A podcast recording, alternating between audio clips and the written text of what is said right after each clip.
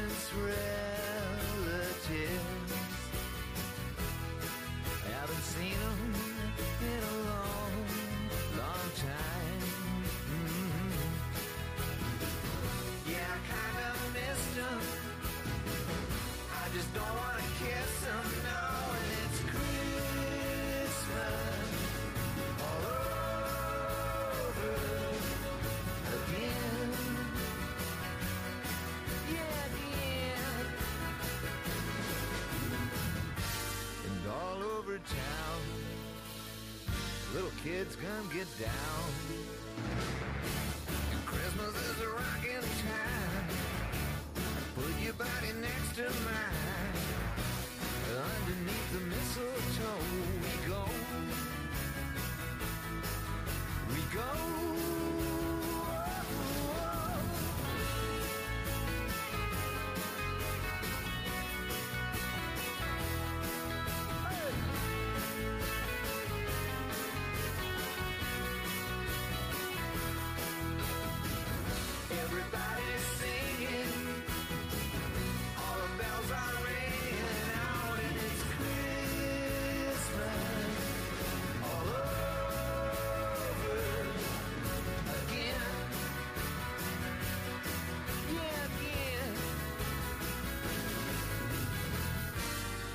And down our block, little kids start to rock.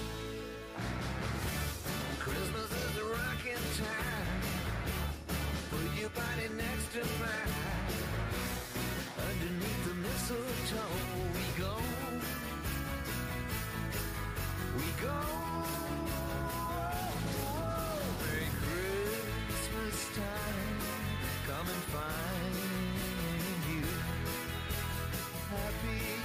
Come and find you. Happy and your fire.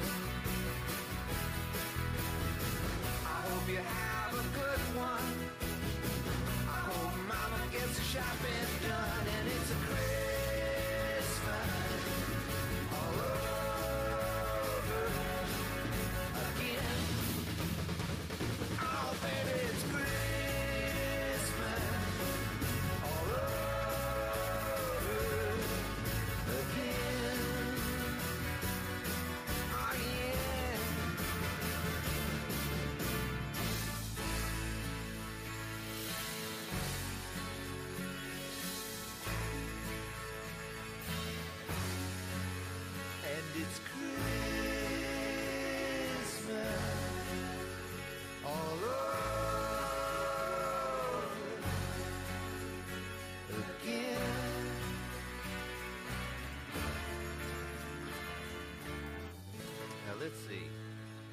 new Rickenbacker guitar.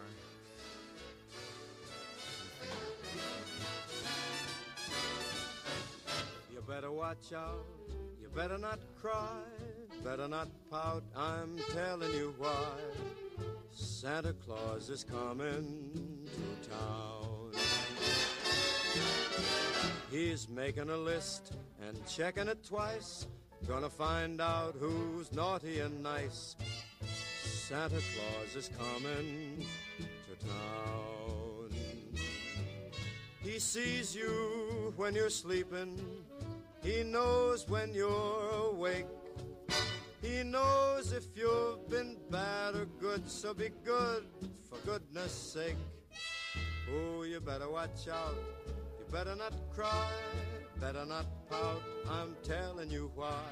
Santa Claus is coming to town.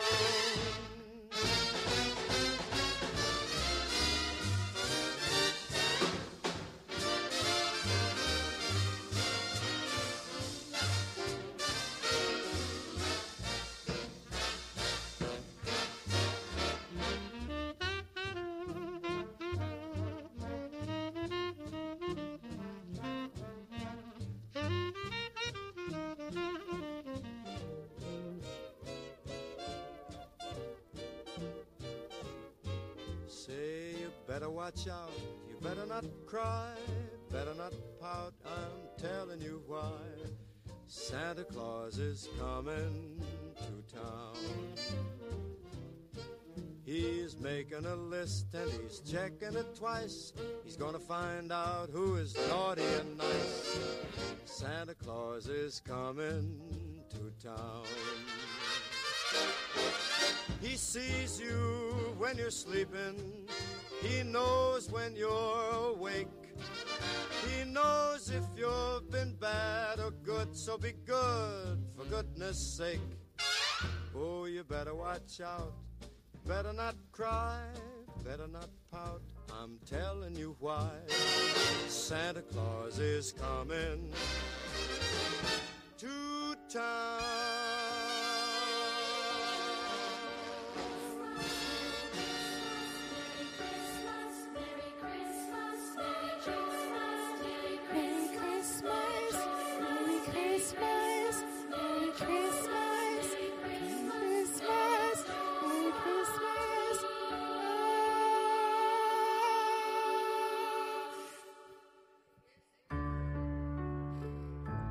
5.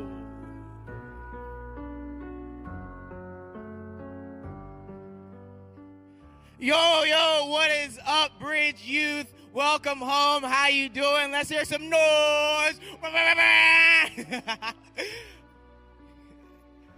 Welcome check, to Kenneth check, Youth. Check. You'll get a microphone, Kenneth. Check, Kenneth. check, check. That's it. There we go. What Yo. is up, Bridge Youth? Welcome everybody to our Wednesday night service tonight. Woo! All right. We're so excited to have you guys all with us here tonight. If it's your first time here, we love you. We back you. You're instantly family to us. We're here to build you up, not. I don't know if I've ever said that for the stage. That was fun. Unless though. Kenneth can, Kenneth can low key fight. I will fight. Is that what you said? That's how you can low key fight. Oh, oh, I wish. This is That's probably it. the biggest cap that's after ever been said after for this service, stage. me and Kenneth. But yeah, we love you guys. Uh, if it's your first time here, we just want to include you guys in on Bridge Youth, and you guys are just instantly family to us, and welcome. Yep, I'm ready to go into our family time game. This is one of our favorite parts of the night, and today we're gonna learn a little bit about our leaders. We're gonna play a game that has some true or false questions, and we're gonna have to see who thinks it's true, who thinks it's false, and we'll see if we Mhm. know who we are. Yes, sir. Yes, sir. So we're gonna have some true or false questions come up on this projector, and then we're gonna go ahead and have you guys stand up if you think it's true, and remain seating if you think the answer to the question is false. Yep, so when the questions go up, stand up if you think it is true, and sit down if you think it is false. All right. If we can get the first question up on the board, please. The first one is that I lost $10,000 at a gas station. Stand up if you think it's true, $10,000. sit down if you think it's false. All right, stand up if you think it's true. Stay seating if you think it's false. Oh yeah, he has the the off-white somethings. What is it? What are they called? Off the the Nike off-white 97s. I'm bad with shoes. I'm not gonna lie. But yes, he lost ten thousand dollars at a gas station. Everybody's remaining seating, and the correct answer. Hey, Levi stood up. I, I appreciate that, Levi. I feel the. All right, Kai, what's the correct answer for it? the correct answer is false. Why The correct answer false? is false. At a gas station. All right, let's go on to the next one. On to the next one. Matt was a youngling in Star Wars Episode 3 during Order 66. Can we have Matt stand up real quick? Where's Matt? Where's Matt? Matt's right over there. You know the, the youngling that says, what does he say? Skywalker? What, what does he say? Master Skywalker, there's too many of them. What? Yes, Matt was that youngling in So Star stand Wars up if you Episode think 3. that was Matt. That's the guy right there. I'm standing up for it. Kip is standing up. Gio right. we need to get. I see you. The correct answer to this one was false. That False. was not him in episode three of Star Wars. Good faith on everybody that stood up, though. It does look like him. It does look a lot like him. All right, All and our let's go on next, next question is Marco. We're not we're gonna have Marco stand up. Marco, put your hand up right here. Marco, put your hand up. Yeah, Marco. our next one is Marco spent Thanksgiving of 2019 with hobos in Honolulu. Marco All right. spent 2019 Thanksgiving with hobos. This was this was honestly Honolulu. pretty easy. Like, just see what his close friends are doing, and if they're standing or sitting, just do what they do. All right, all right. Did Marcos spend 2019's Thanksgiving ho- with homeless people in Honolulu? The correct answer is true. True. And that's not because he was like evangelizing to them or anything. He was legit lost in downtown Honolulu on Ho- All right, on Kenneth. Before Day. we play this next one, I'm gonna say it's a little controversial. So we'll see one. what we think about our pastors. Oh, that's it. okay. Okay, if we can go ahead and get the next one up on the projector. Corey got a tattoo of his previous girlfriend removed when he met Amber. Stand up if you think it's true. Corey got a tattoo of his Stay previous remaining girlfriend seating if you think it's false. Amber, What? the moment of truth. All right, the correct answer is false. Oh, plot twist. All you people, what do you think of your youth pastor? Jeez.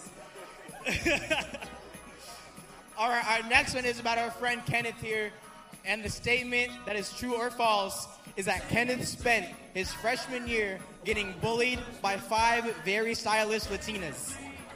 All right, stand up if you think it's true. It was JJ's sister, Sit by the down if you think it's false. Kenneth was bullied by some very stylish Latinas during his freshman wow, year. Wow, so a lot of us in Kenneth got pushed around freshman year. Kenneth, All what's right. the answer, my guy? The correct answer is false. It was six. It was six stylish Latinas. said it was six. Yes, yes, that is a true story. It was six, though. All right, we'll go on to the next question without any more context given to that previous one. All right, let's go ahead and throw up the next slide. At 13, Michaela was chased by an emu and attacked. Where's Michaela? Can Michaela stand up? Can we have this Michaela is Michaela. stand up? Say what's up, Michaela. An emu. An emu, Hey, I hey, is, a, is an emu At a 13, deer? Michaela was chased by an emu and attacked. Stand up if you think it's true. Sit down if you think it's false. We're on one, two, standing up, two, standing up, three, four, four, standing up, going five, six, six, standing up right here with with Merce. Here we go, seven, seven, eight, nine, ten. There we go. All right, the correct answer is true. Michaela was attacked by an emu at 13. That Not is uh, Not a traumatic person, no. experience. I don't know why there's smiles and laughters here in the audience. That's very serious. All right, if we can go ahead and throw up our next slide. The next one is that Rachel auditioned for a Star Wars film. Can Rachel, we have Rachel where are you stand up so the students can see her? Or she might not. She might not. She is probably backstage actually because she's going to be playing piano. Rachel Oh, no, she's right auditioned for a Star Wars film. All right. There's some. Was the room's about half and half? We're a little bit divided on this one. The correct answer for this one is true. True. Rachel did audition for a Star Actually, Wars Rachel film. was a youngling. Ah, never mind. All right, the next one's the next one's pretty entertaining. I don't know where Ivan is right now, but the next one's about Ivan. Ivan threw up on a roller coaster loop, and the barf came back around and hit a stranger. I think it was on X2. I'm thinking X2 probably. Yeah. Ivan, what were you eating that day at Six Flags? Well, a lot of us don't have any faith in Ivan's digestive system. All right, the correct answer for that one is false. Thank the Lord. Luckily, Ivan did not throw up on any strangers last time he was at a theme park. All right, our last one is about our great friend JJ, and is that JJ is not Mexican, he is Italiano. He is JJ is not Mexican, he is Italian. Stand up if you think that's true. Stay Yeah, seated you if think you think JJ it's is false. Italian? JJ's not Mexican. JJ, he's can you show your face real quick? JJ, can you show your face? Corey's gonna say Wee something. wee. JJ, for us real quick, say Goralami. Gor- Gorolami. All right, there's a little hint. There's a little hint. Who's standing? I just want to get a quick scan of who's standing. Kip Lofts, Caleb standing, Caleb standing, and Levi. Levi standing. The only people standing. I think Jesus is standing after this. I know, right? All right, the correct answer is true. JJ is True, Italian. JJ actually is No, Italian. we're playing. We're playing. JJ is 100% Mexican. Walking. Yes, he is. Came out the womb speaking Spanish, Espanol. Too Yeah, we had an amazing time playing that game with everyone. But also, we have some announcements for y'all. And the first one is the best one, debatable, but it is an important one. We have an Instagram. It is Bridge YTH underscore. We'll say it again. We'll say it a thousand times until Jesus comes back. We're still trying to get that blue check. We're probably about 10 to 15,000 followers off. But if you don't know, we have an Instagram at Bridge YTH. Go hit us up with a follow. Yes, sir. Yes, sir. And our next announcement is for our Sunday morning services. You do not want to miss out on our Sunday morning services with our entire congregation here in this room. If you're only here on Wednesdays, you're only here for half of everything that the Bridge Church has to offer you. They're absolutely fun and fantastic with amazing messages from our lead piece pastor, uh, Pastor Gary. And you do not want to miss them. They're at 9:30 a.m. and 11:30 a.m. for all those who want to sleep in on their Sunday. You know, so you guys should come through, and hopefully we'll see you all there this Sunday. Yep. And now, actually, we have some merch for this series. We have these Comeback Kid hoodies. Actually, if you have a hoodie, can you stand up? Can we see the hoodies on everybody? If you have a Comeback Kid hoodie, please stand up. Amber can go ahead and sit back down. Should we have Corey do a good. quick catwalk for you? All right. and strut your so thing in front of here. We have our Comeback Kid hoodies. They're on sale. We actually did order a little more, so there is a possibility if you go back right after service to go pick you up some of these fly merch. You see the little little pictures they do when they commit. yeah, go ahead and get yourself some nice hoodies. They're a great quality. And ahead to the back right before you exit the doors and see if there's some in your size. Yes, and our next announcement is for our next week youth service. This is our last exclusively youth service, but youth next week is not canceled, it's just been moved to Thursday. Next week on Thursday is going to be our Christmas Eve service for our entire congregation. This is a really awesome opportunity for you to be able to like invite your parents to church with you if they don't already come to church or anything like that. Invite some friends. It's a really popular service, obviously. And yes, we do like candles. We don't hire, we don't give out the, the lit fire ones to the under 18s, do we? We give you guys essential oils. I'm not going to confirm nor deny that. They get apparently you guys will get real fire to play with during this during this candlelight service.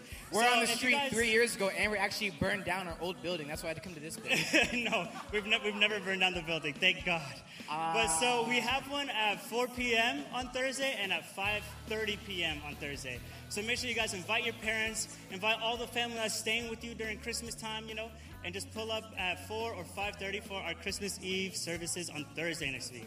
Yep, though this is our last youth service or second to last youth service of the year after our candlelight service that we're joining with the main audience, main audience like we're like we're Comedy Central. Yeah, with our main congregation. We also have these next two Sundays are going to be amazing. Next Sunday is our Christmas service, which will be awesome. And the Sunday after that, we have our very own pastor Corey preaching next! Sunday, which will be amazing. So make sure to head on over and support and just be there with the whole congregation. And also, every single Tuesday on our YouTube channel, we have our student venture online series going on. We have worship, we have announcements, and we have an awesome message prepared for everybody on Tuesdays for the rest of the year until, you know, die, but who knows. So every Tuesday, we will have our student venture messages on our YouTube, so make sure to go check those out. Yes, and our last announcement is our first service of 2021 is going to be happening January 6th when we move back into the We're youth going room. back into the youth center! Yes, sir. On January 6th, that Wednesday night, we are going back into our youth room. We've had some, a couple minor renovations done. You know, it's going to look a little bit different. And we have uh, just like a really awesome service that we're going to be planning for you guys. It's going to be on January 6th. It's completely remodeled that room. So make sure you just invite everybody you know, invite everybody from school, from your neighborhood, because our first our first Wednesday services of every year are legit life changing for students. They are so awesome and so amazing and so much fun. So get hyped, get excited January 6th, and make sure that you invite everybody you know for that. Yep, and that is the end of our announcements. We're going to go ahead into worship so everybody can stand up, press in, stay in your seats, and let's get ready for an amazing worship set.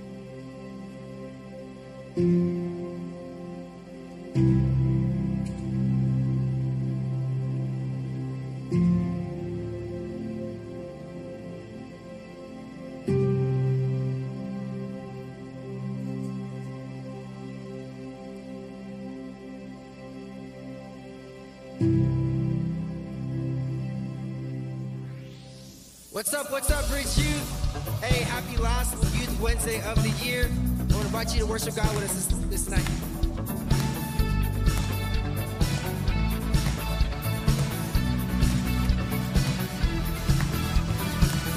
Waking up knowing there's a reason. All my dreams come alive. Life is for living. With you, I made my decision.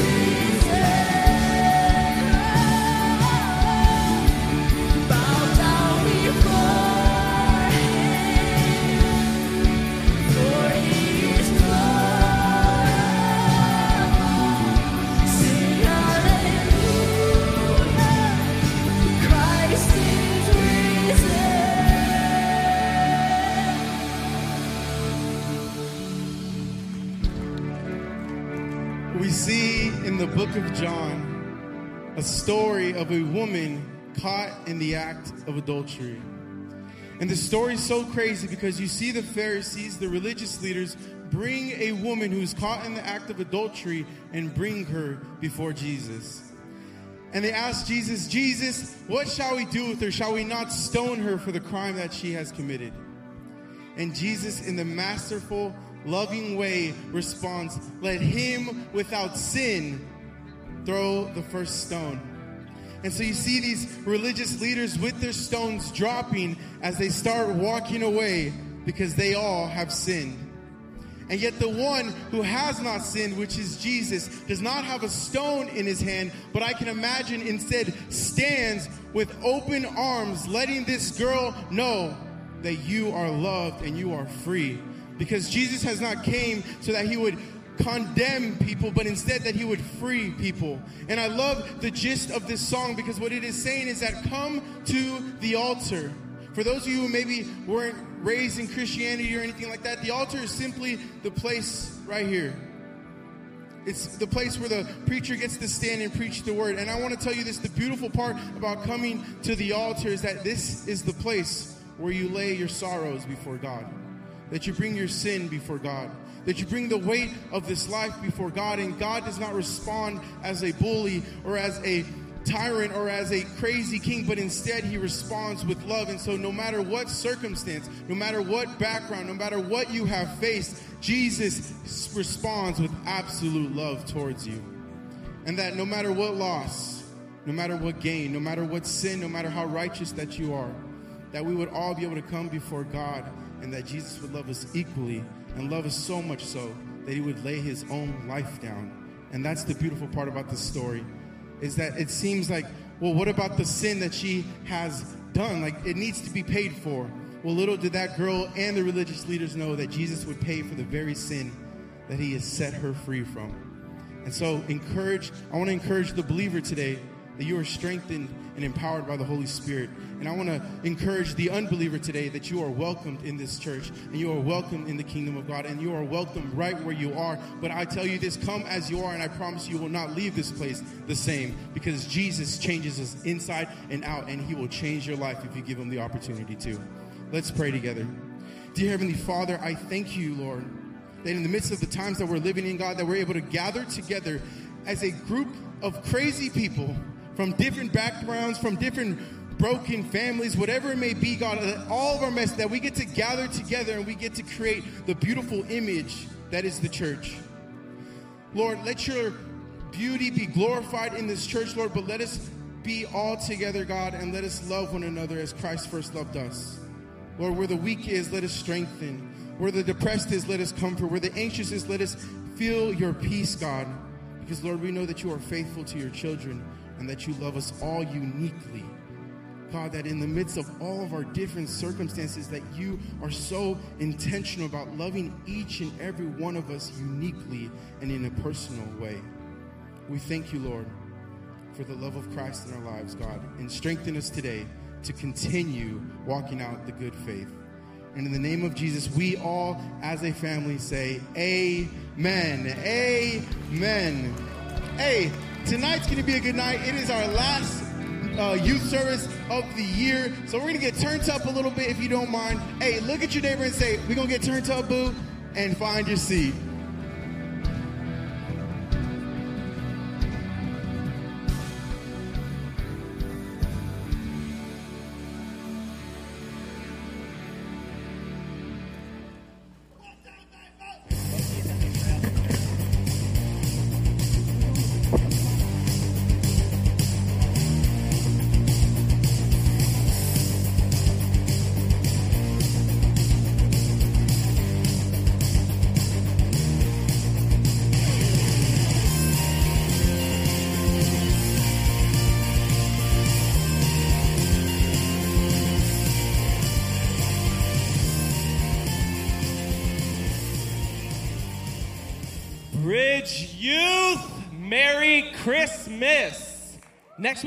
Christmas.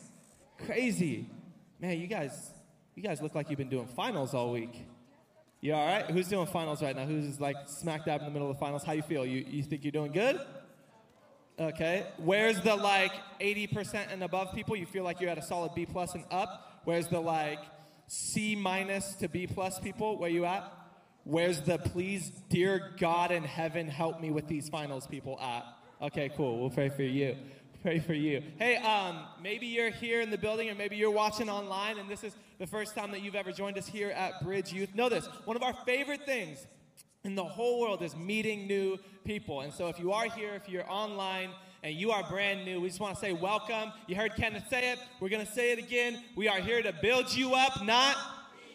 Yeah, we love you. We back you. You don't have to believe to belong here. This is the last regular youth service of 2020. Someone go, oh.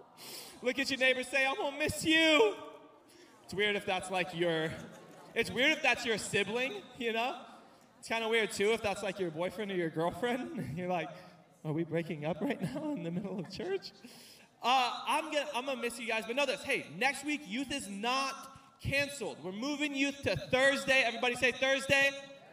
We're moving youth to Thursday, and it's the one time you can invite your whole dang family, your crazy family to youth. We're having a Christmas candlelight service. They're so they're like our candlelight services are so like cozy and sweet and like have like a little living room set up on the stage and we're gonna read the christmas story we'll have like a string quartet doing strings and christmas songs and it's super cool it's super super rad so you don't want to miss it next week there's one at 4 o'clock and one at 5 30 so come hang out it's gonna be absolutely awesome but this is the last regular youth service of 2020 and what a year it has been. Can I just tell you that, like, though this year has been crazy, I know this.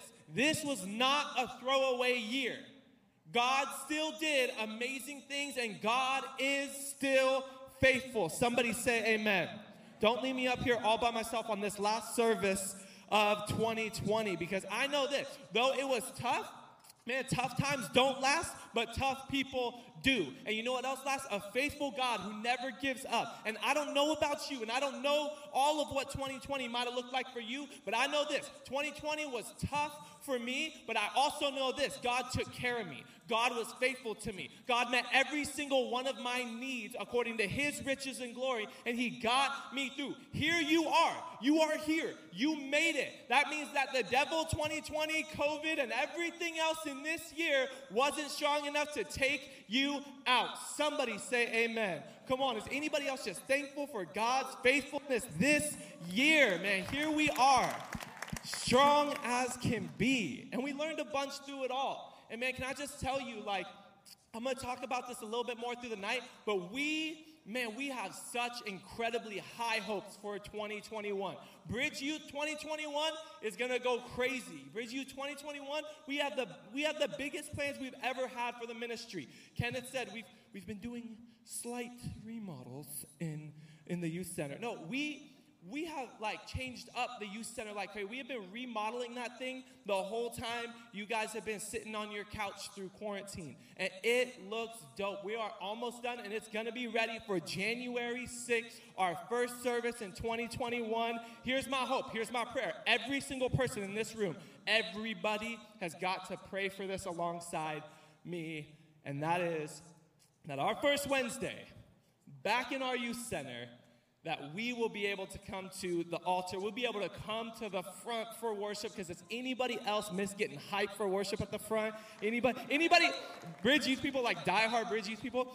Um, has any, have any of you guys thought about the fact that like there's so many people who've come to Bridge Youth in the past like maybe three months or so who like like they're missing like a huge part of Bridge Youth, like the mosh pit in the middle, where like we're slightly concerned for the smaller junior high kids' safety and like all of that, and just like our culture of worship that is so very strong. Man, like I am praying, you pray with us that come January 6th, 2021, we will be able to release all of us to get back up front together and to be able to worship at the altar. Maybe we'll have to wear masks. Maybe we'll just create like Bridge Youth hazmat suits and have to do worship up front like that. But I'll pray for that. I know this God has big plans for 2021. You believe that?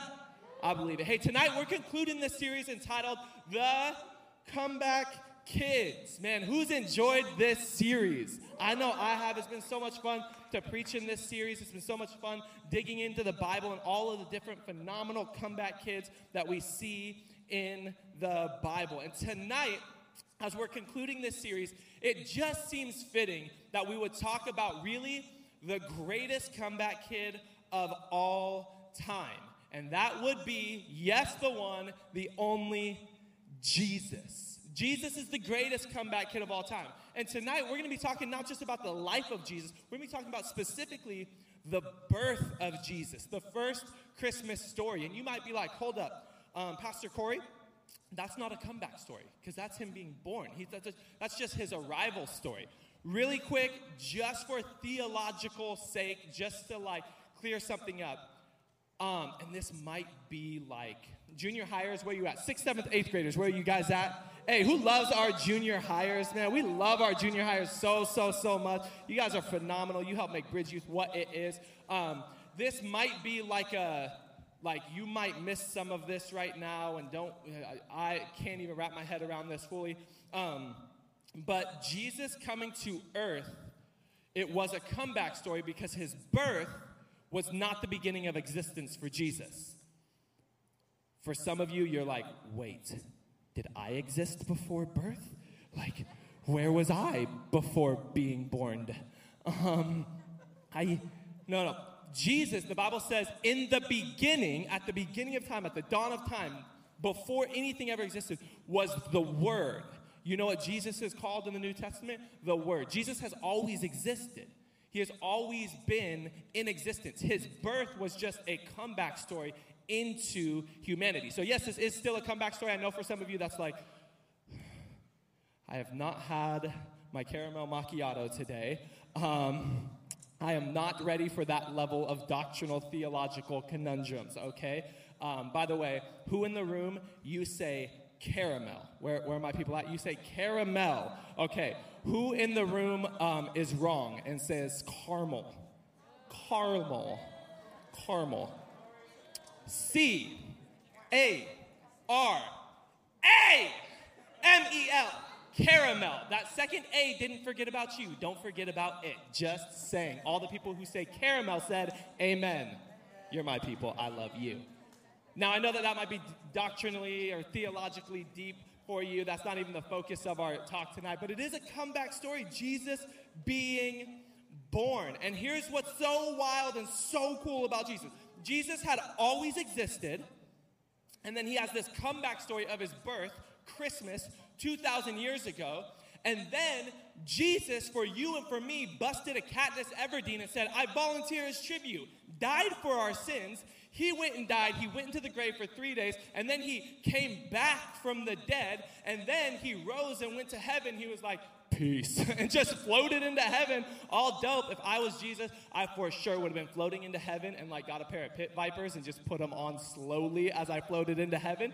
But then he also has promised us not only did he exist, was born and came back, died, came back from the dead, but he promises that one day he is coming back for us again and we will be partying in heaven with him. Jesus is the ultimate comeback kid. Somebody say amen. And so tonight, that's what we're going to talk about. We're going to talk about Jesus, the ultimate comeback kid, and really his birth, Christmas, 2,000 years ago. Because here's the thing as Christians um, what's the goal of being a Christian? Is the goal of being a Christian to like, like behave and like do good stuff? And is the goal of being a Christian to be like a member of a church? What's the goal of being a Christian?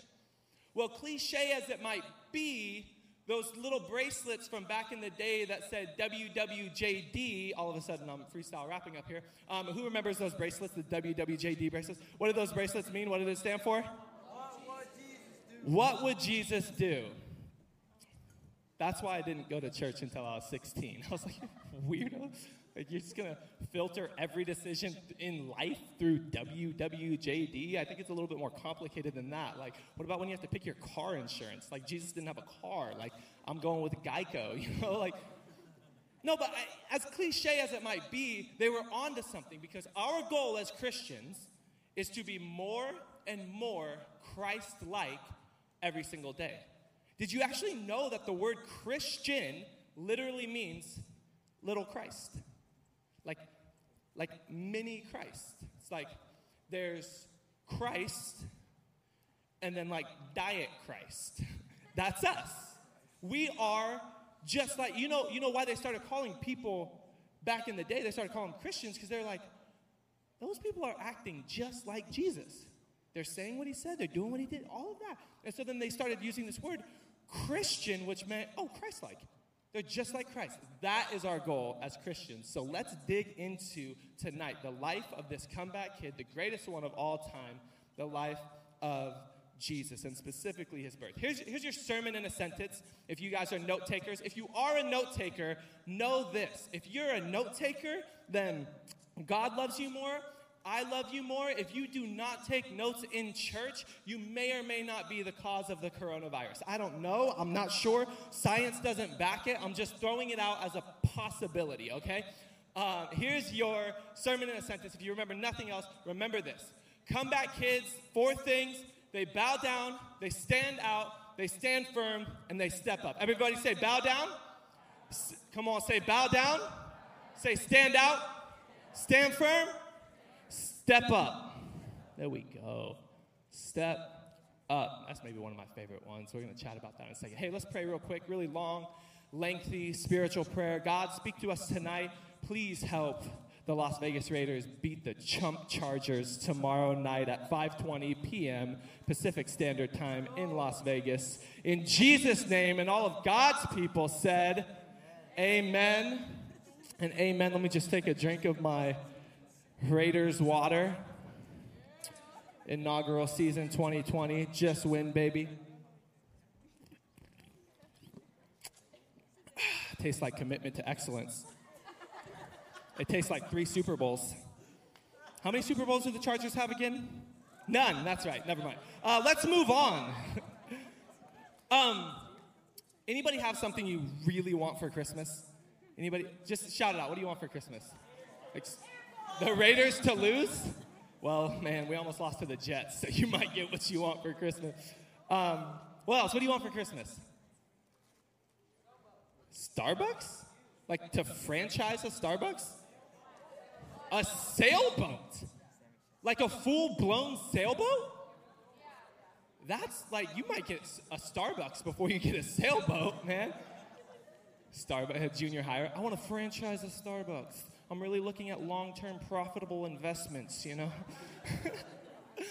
um, dude, if you don't have a pair of AirPod Pros, that's maybe the, one of the best, like, unwise purchases you could ever make because that's way too much money for a pair of uh, headphones. But like when you put transparency mode in, it is the coolest, trippiest thing in the world. I got a pair for a gift. Like I didn't pay that money like that because I'm balling on a budget. But man, um, anybody ever? You ever have like as a kid a gift that you really, really, really wanted but you didn't get it? Anybody have one of those Christmases? And you open up all your presents. Um, and one time I said this, and I didn't mean it like that, but I remember one Christmas we opened up all of our presents, and I looked to my mom and dad, and I said something that I communicated wrong, but I thought it was right. I said, Is that it? We opened all our presents, and I looked, and like, keep in mind, like, we did not grow up with money. And I looked at my parents and was like, Is that it? And it wasn't like, Oh, you didn't get us enough. I was just like, Oh man, like, I want to go play with all the toys that you just bought me, but I also don't want to be like the disrespectful kids. Like, forget all the rest of the presents. Like, I know there's socks and underpants still sitting under the tree, but I want to play with my Game Boy games. Did anybody else have a Game Boy?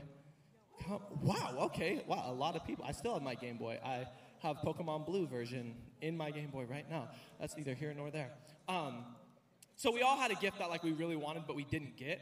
Did you ever have a gift that you really, really wanted, and you really thought you were gonna get it, and then you didn't? And come Christmas morning, you're like, I'm gonna upper uppercut Santa Claus. Like, I'm gonna, I'm gonna punch his beard off. like, I'm gonna, I'm gonna punch Father Christmas's beard off. If you haven't seen the video of this little English kid, his dad's like, his dad's like, mate, you're on the naughty list, and he's like, no, I'm not, and he's like, yes, you are. He's like, I'm gonna curse, and he's like, that's why you're on the naughty list. He's like, well, they call father, they call Santa Claus Father Christmas. weird. Right? And he's like, well, Father Christmas is not being very nice to me. And he's like, that's because you're on the naughty list. And he's like, well, I'm to punch him. I'm to uppercut his beard off. And like, uppercut Santa's beard off? And of course, my like youth pastor imagination goes to this kid like marching up to fake Santa Claus at the, the mall and like, listen for the Christmas, what? And just like literally uppercuts his fake beard off. Gosh, Father Christmas. Um, so uh, when I was like 11, it was either 11 or 12, uh, I really, really wanted an acoustic guitar. And I was like, man, I want to learn to play guitar. I had, if you don't know, like I've been playing guitar since I was like 11 or 12, and I basically just gave away the ending to this story. Um, but but I really wanted to learn to play guitar. And I was like, man, I want I want an acoustic guitar, and I know that they're expensive, but mom, dad, like that's what I want for Christmas. And so uh, they're like, we'll see, we'll see what we can do. And so Christmas comes around and, and we go, and man, we did not grow up with money, but like somehow, some way, my mom and dad always made Christmas like so amazing. We always got so many, like, so, so many gifts. And every Christmas that like a, a, a gaming console would come out, that next Christmas we would get that gaming console. And I don't know how they pulled it off, and literally, like, I don't know where the money came from, but my, my parents rocked when it came to Christmas. And um, this Christmas, it rolled around. Awesome Christmas, like so many gifts. We're opening a grip of gifts, and, and um, we get towards the end of the gifts, and I see kind of just peeking from behind the tree, um, just like a little piece of a guitar case. And it has like a little bow on it. And I'm like, oh my gosh, like, I got a guitar? Now all the girls at school are gonna love me? Like, that's what I thought. Um, and so I go and I grab it and I grab the guitar and they're like, open it up, Corey. And I'm like, yes, like, I'm gonna learn so much Metallica. And I like take the guitar I'm like, wow, the, the case is really light. Like I expected a guitar to be heavier. And I go and I like toss it onto the couch and I undo the buckles and I and I open the guitar case. And to my surprise, the guitar case is filled with socks. Socks! No girls are gonna want a guy who's just got socks. I thought I was gonna like get the guitar and a week later go to school and like play all these cool. Like it took a really long time to get even decent at guitar. Uh, but I had socks, socks, and so I look at my parents like, what type of torturous, mind twisting, to- like psychopaths are you? I thought it was a guitar. And they go, Here's the thing, Corey. We didn't have enough money to get you a guitar case and a guitar. And, getting you the guitar would mean that your little sisters, both of them, your little brother, your other two brothers, that they wouldn't have been able to get gifts. And so here, this is, this is our promise to you. The guitar case is filled with socks right now, but on uh, May 23rd, because that's my birthday if anybody is interested, on May 23rd, we'll, we'll fill that guitar case with a guitar. And it was like, well, how are you supposed to be mad at that? Like, how used to like mom and dad are like, sorry we didn't get you the guitar, we're too poor. So I'm like, it's okay that we're poor and I didn't get the guitar. Like you can get it for my birthday, it's fine. Like, how are you supposed to be mad? So, anyways, the day goes on, we eat Christmas dinner, all this stuff.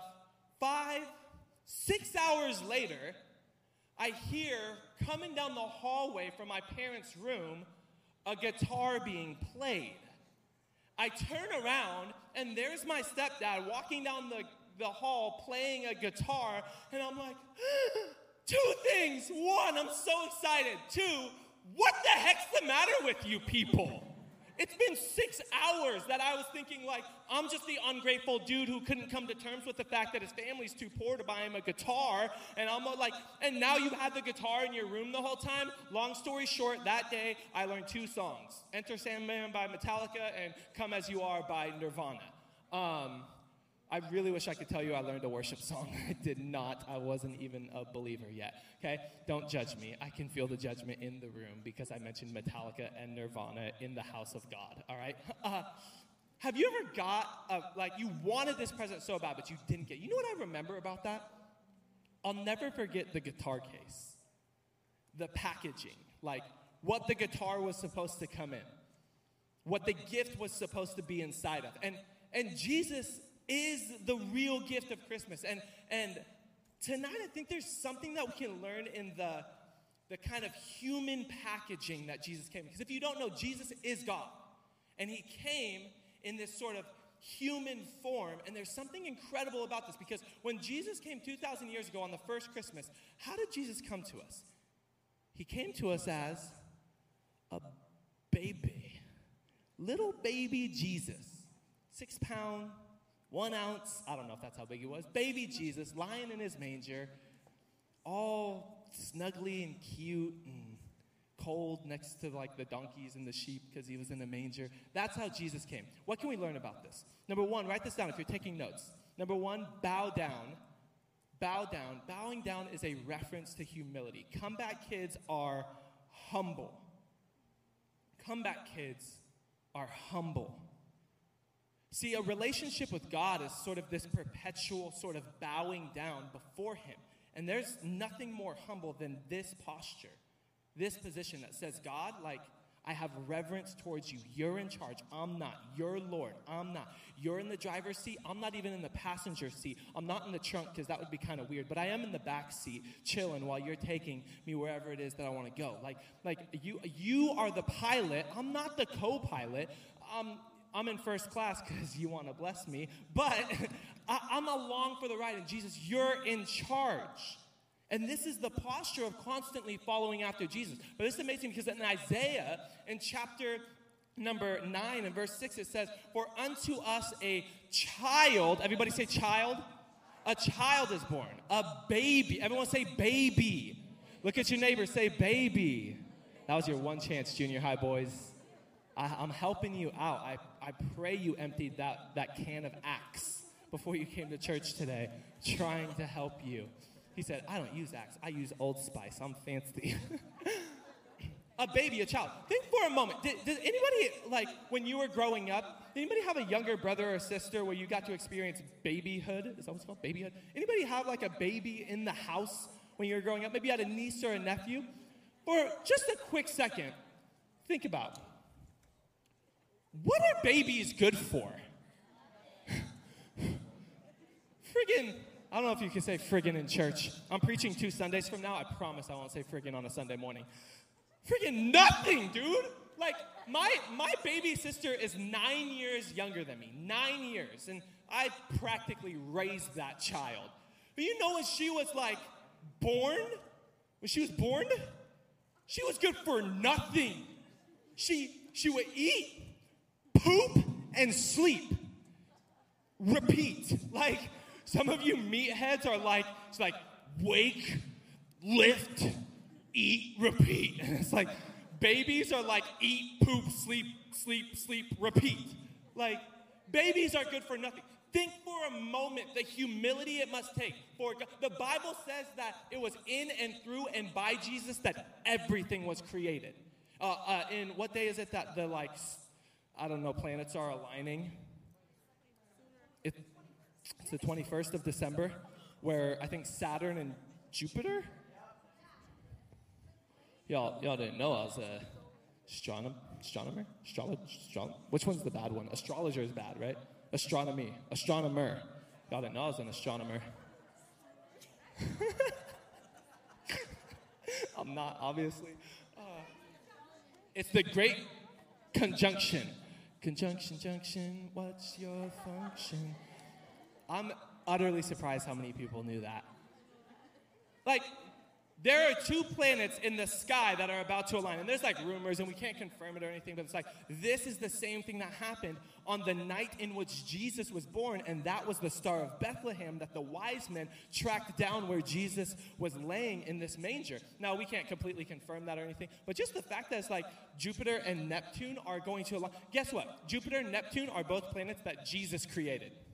Jesus said, Jupiter. And it was like, Jupiter, Neptune, boom. And then like Saturn. And he liked it, so he put a ring on it. Okay, uh, neither here nor there, you guys. These are the jokes. Deal with it or don't. Like, he, Jesus, spoke and the sun was created.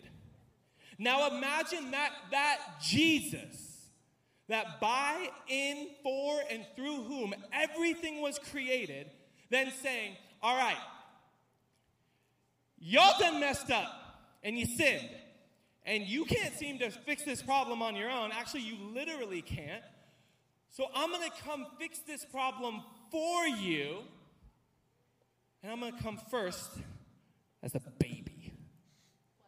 A eating, sleeping, pooping baby. Imagine the humility that must take for the creator of the universe to come as a baby. But this is incredible to me because the creator of the universe, if it was me and I had to come and rescue your butts, like if you kept on forgetting to put gas in your car and it was again like, Corey, run out of gas again. Can you come help me out? I'm like, you know the little friggin' light that comes on? Bink, like you're almost out of gas. You've got that. What do you need me for? If I'm like, if I have to come rescue your butt over and over, if I were God and I had to come to earth, I would bypass baby form. I would come looking something like Leonidas, kick Satan in the chest, and be like, all right, like time to come back to heaven with me. But that's not what Jesus does. Jesus comes back as a baby. That is so wild to me. But you know why that's so incredible to me? Because it's so humble. Everybody say humble. See, the first thing that you have to be when you come to God is humble. Comeback kids are humble. I love, I love how Jesus even said himself in Matthew chapter 20, verse number 28. For even the Son of Man, that's like one of Jesus' nicknames, even the Son of Man came not, everybody say not. Look at your neighbor, say not. Look at your other neighbor, the one you chose second, you've been choosing them second. All 2020, tell them not. The Son of Man did not come to be served, but to serve others and to give his life as a ransom for many. Look at how he said, the Son of God, the creator of the universe, the, the lion to the tribe of Judah, the Alpha and the Omega, the beginning and the end, the author and finisher of your faith, Jehovah Rapha, Jehovah Jireh. I could keep going. I've been saved for a minute, you guys. I know you didn't realize that Jesus had that many nicknames. He got a ton of nicknames. The great I am came to serve, not to be served. Talk about humility. But what can we learn from this? See, comeback kids are humble. In, in, in church, I just, I love how many people, their eyes, not because there's a preacher there, but their eyes are always focused on the platform because that's where they want to be. Like, I want to, I want to lead people. I want to be a leader of leaders, you know? What does that even mean? And you're like, I want to be the preacher. I want to be the leader. I want to be the one up front.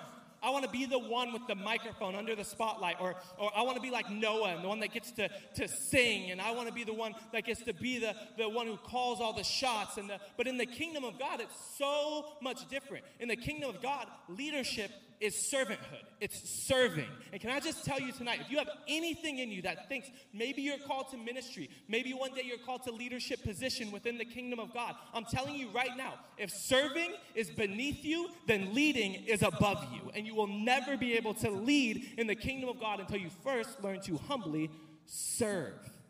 Here's what I love about Jesus. Jesus said, Hey, disciples, everyone come here. All the disciples, all 12 of you. He's like, Judas, I'm watching you, dude.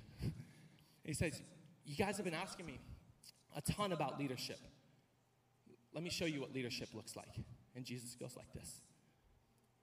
And he gets a bowl of water, and he gets a washcloth, and he starts cleaning their feet. This had incredible significance because, see, in the first century, um, the cleaning of feet was the position and the posture of the lowest servant in the house. You know why? They, they, they didn't have cars and they didn't have the uh, Jordan 1 smoke grays and they didn't have the, what were those? The Royal Toes. They didn't have vans. They didn't have uh, Off White. They didn't have Skechers. They didn't have Uggs. They didn't have Crocs. If you catch me dead in a pair of Crocs, start an investigation. Somebody murdered me and put the Crocs on my feet. Okay?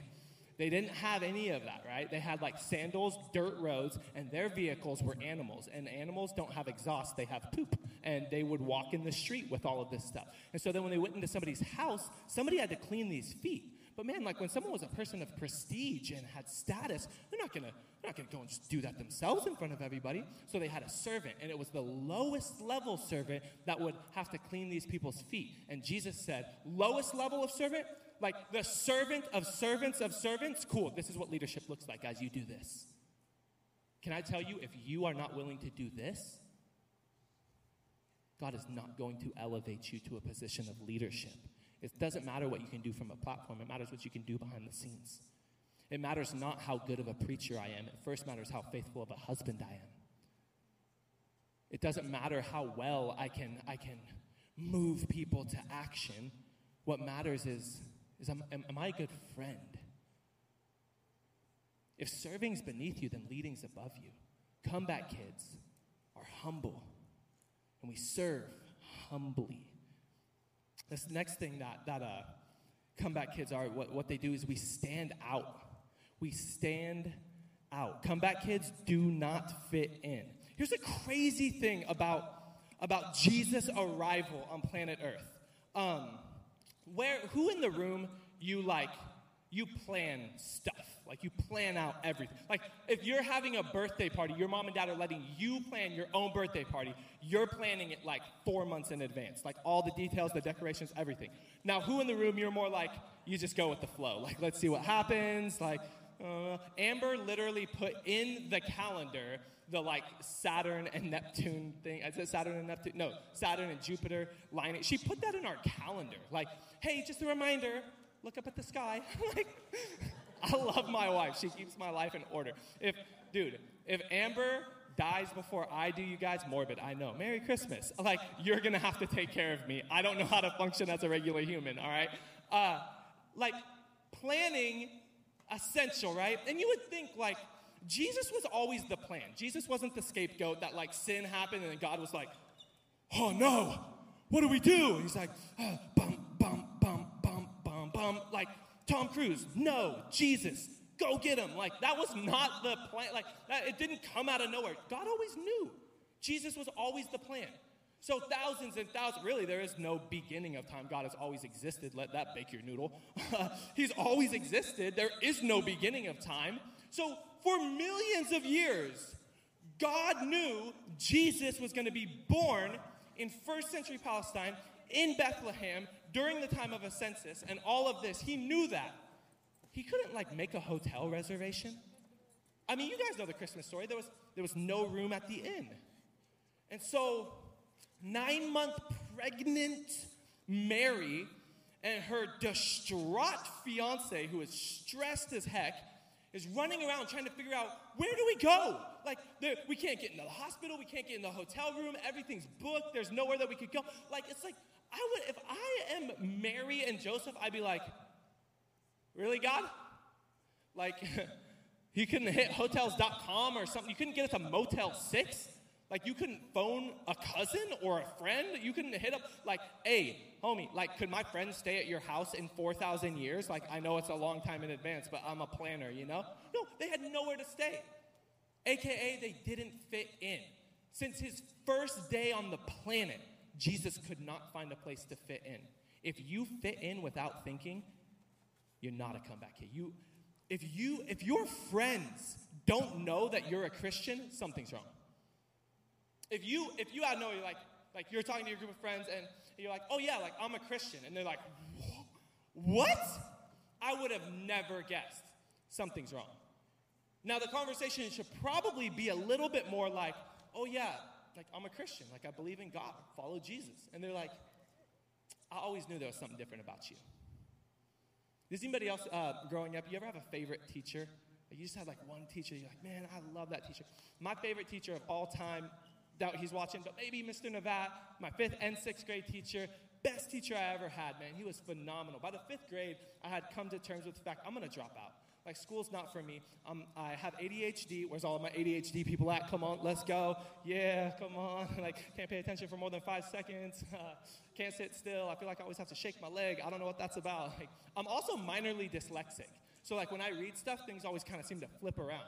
And so I was behind in reading. I was behind um, in writing. Satan created math, so I wanted nothing to do with that. Like, I was struggling in school, and by the fifth grade, fifth grade, I was like, I'm dropping out. I'm not gonna make it. I'm gonna become a professional skateboarder. Like, that's my plan.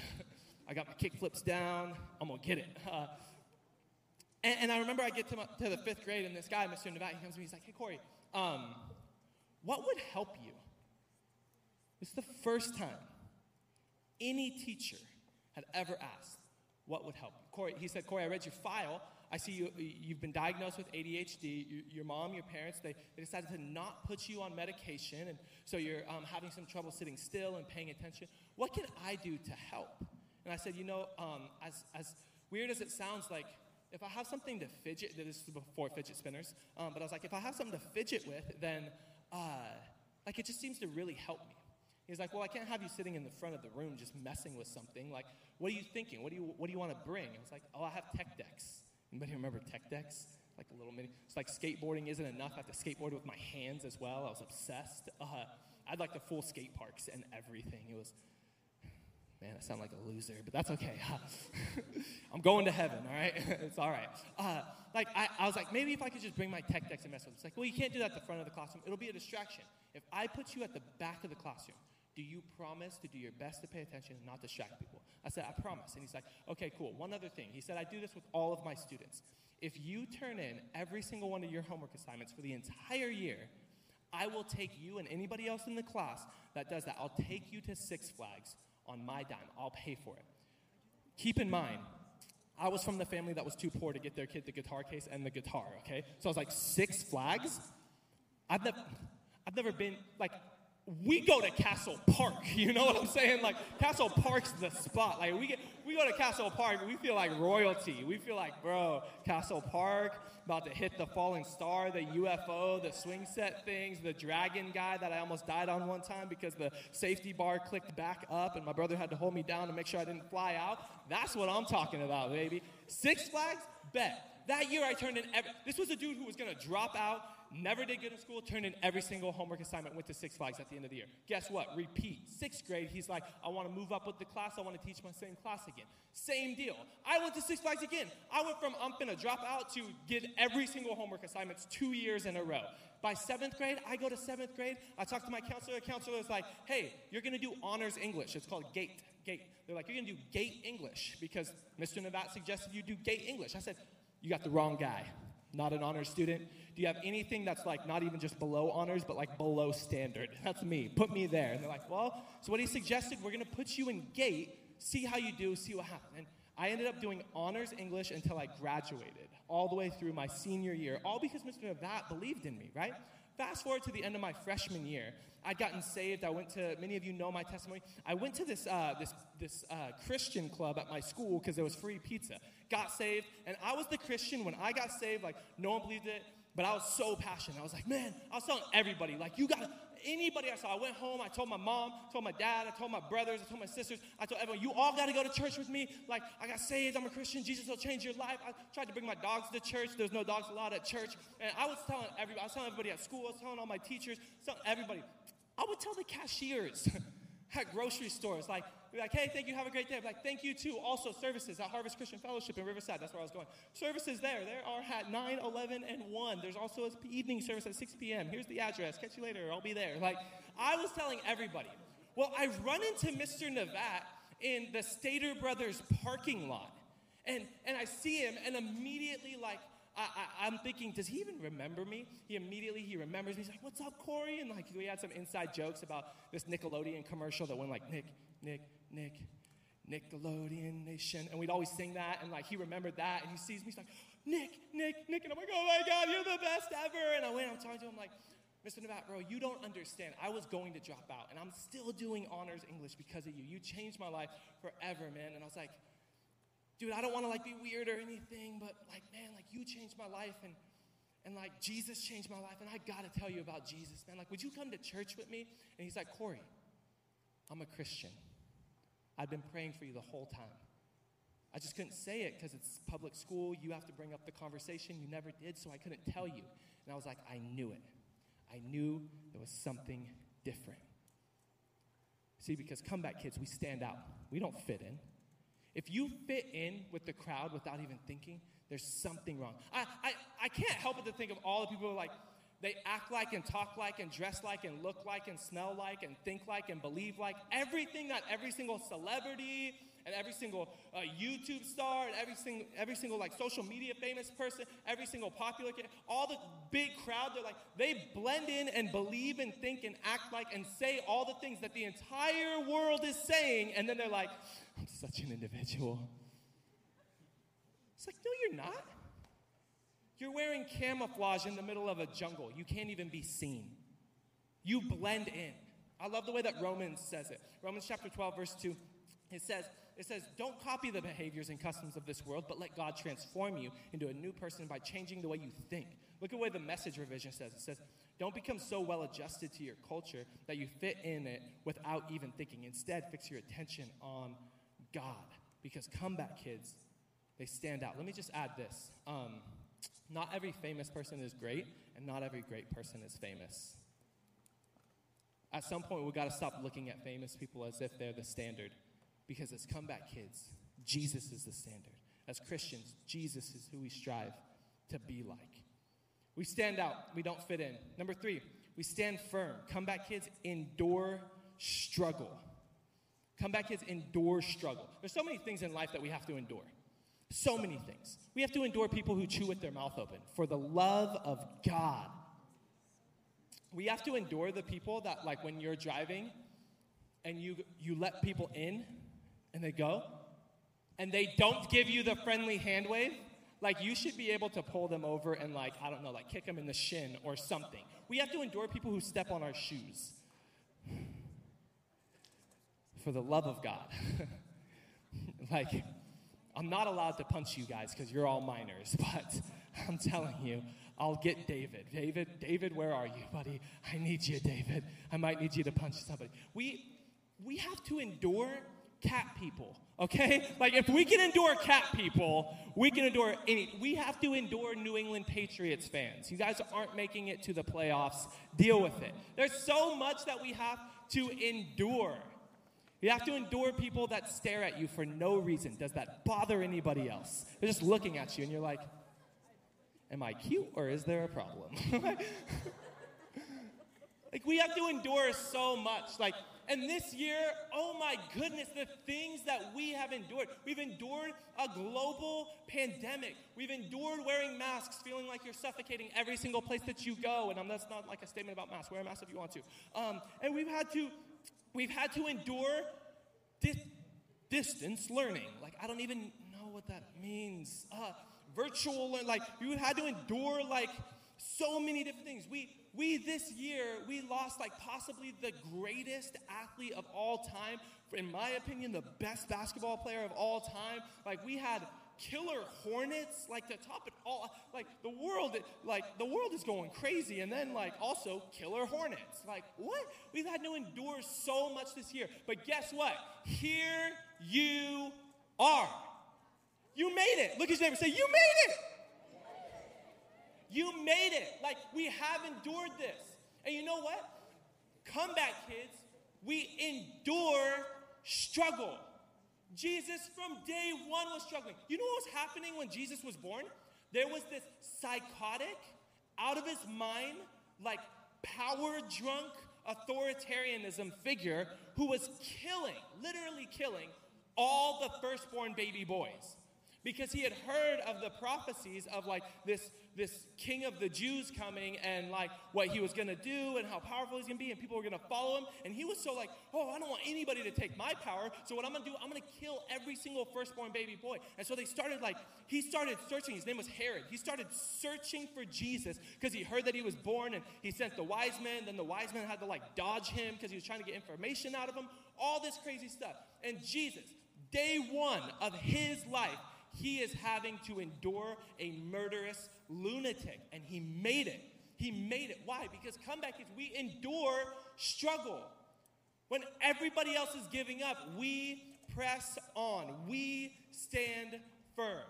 I, I wrote it down like this Comeback kids endure the storm. Comeback kids, they conquer the storm. The storm doesn't conquer them.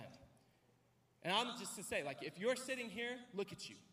You've conquered the storm, not the other way around. You've conquered the storm, not the other way around. I love the way 1 Corinthians 15 58 says. So, my dear brothers and sisters, be strong and immovable. Be strong and immovable. Always work enthusiastically for the Lord, for you know that nothing you do for the Lord is ever useless. How can you stand firm? How can you stand firm? Um, has anybody anybody live out of state? Like not currently, obviously here you are. Um, but you ever lived out of state? Did anybody live in a place where there were tornadoes? Like people are like, oh my gosh, California, you have earthquakes, bro. You have tornadoes.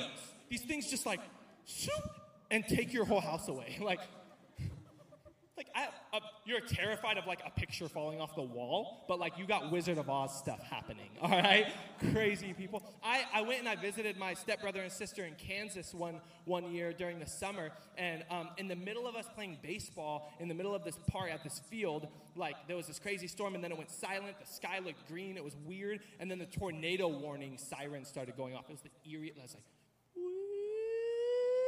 and I was like, what is that?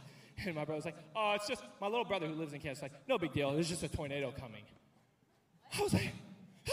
I just started sprinting straight back to the house. Like, I was so scared, right? Like, so scared. You know, you don't start building a bunker when you see the tornadoes right over there.